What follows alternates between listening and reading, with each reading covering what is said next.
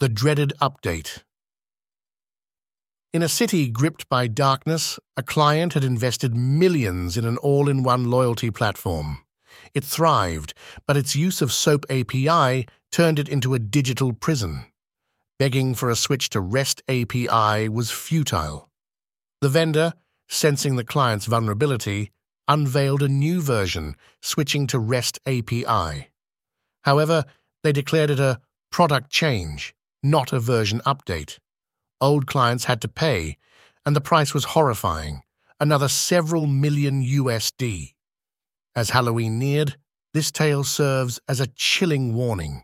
Beware vendors who turn updates into financial nightmares. Your wealth may vanish, and you'll be left with a costly horror you never imagined.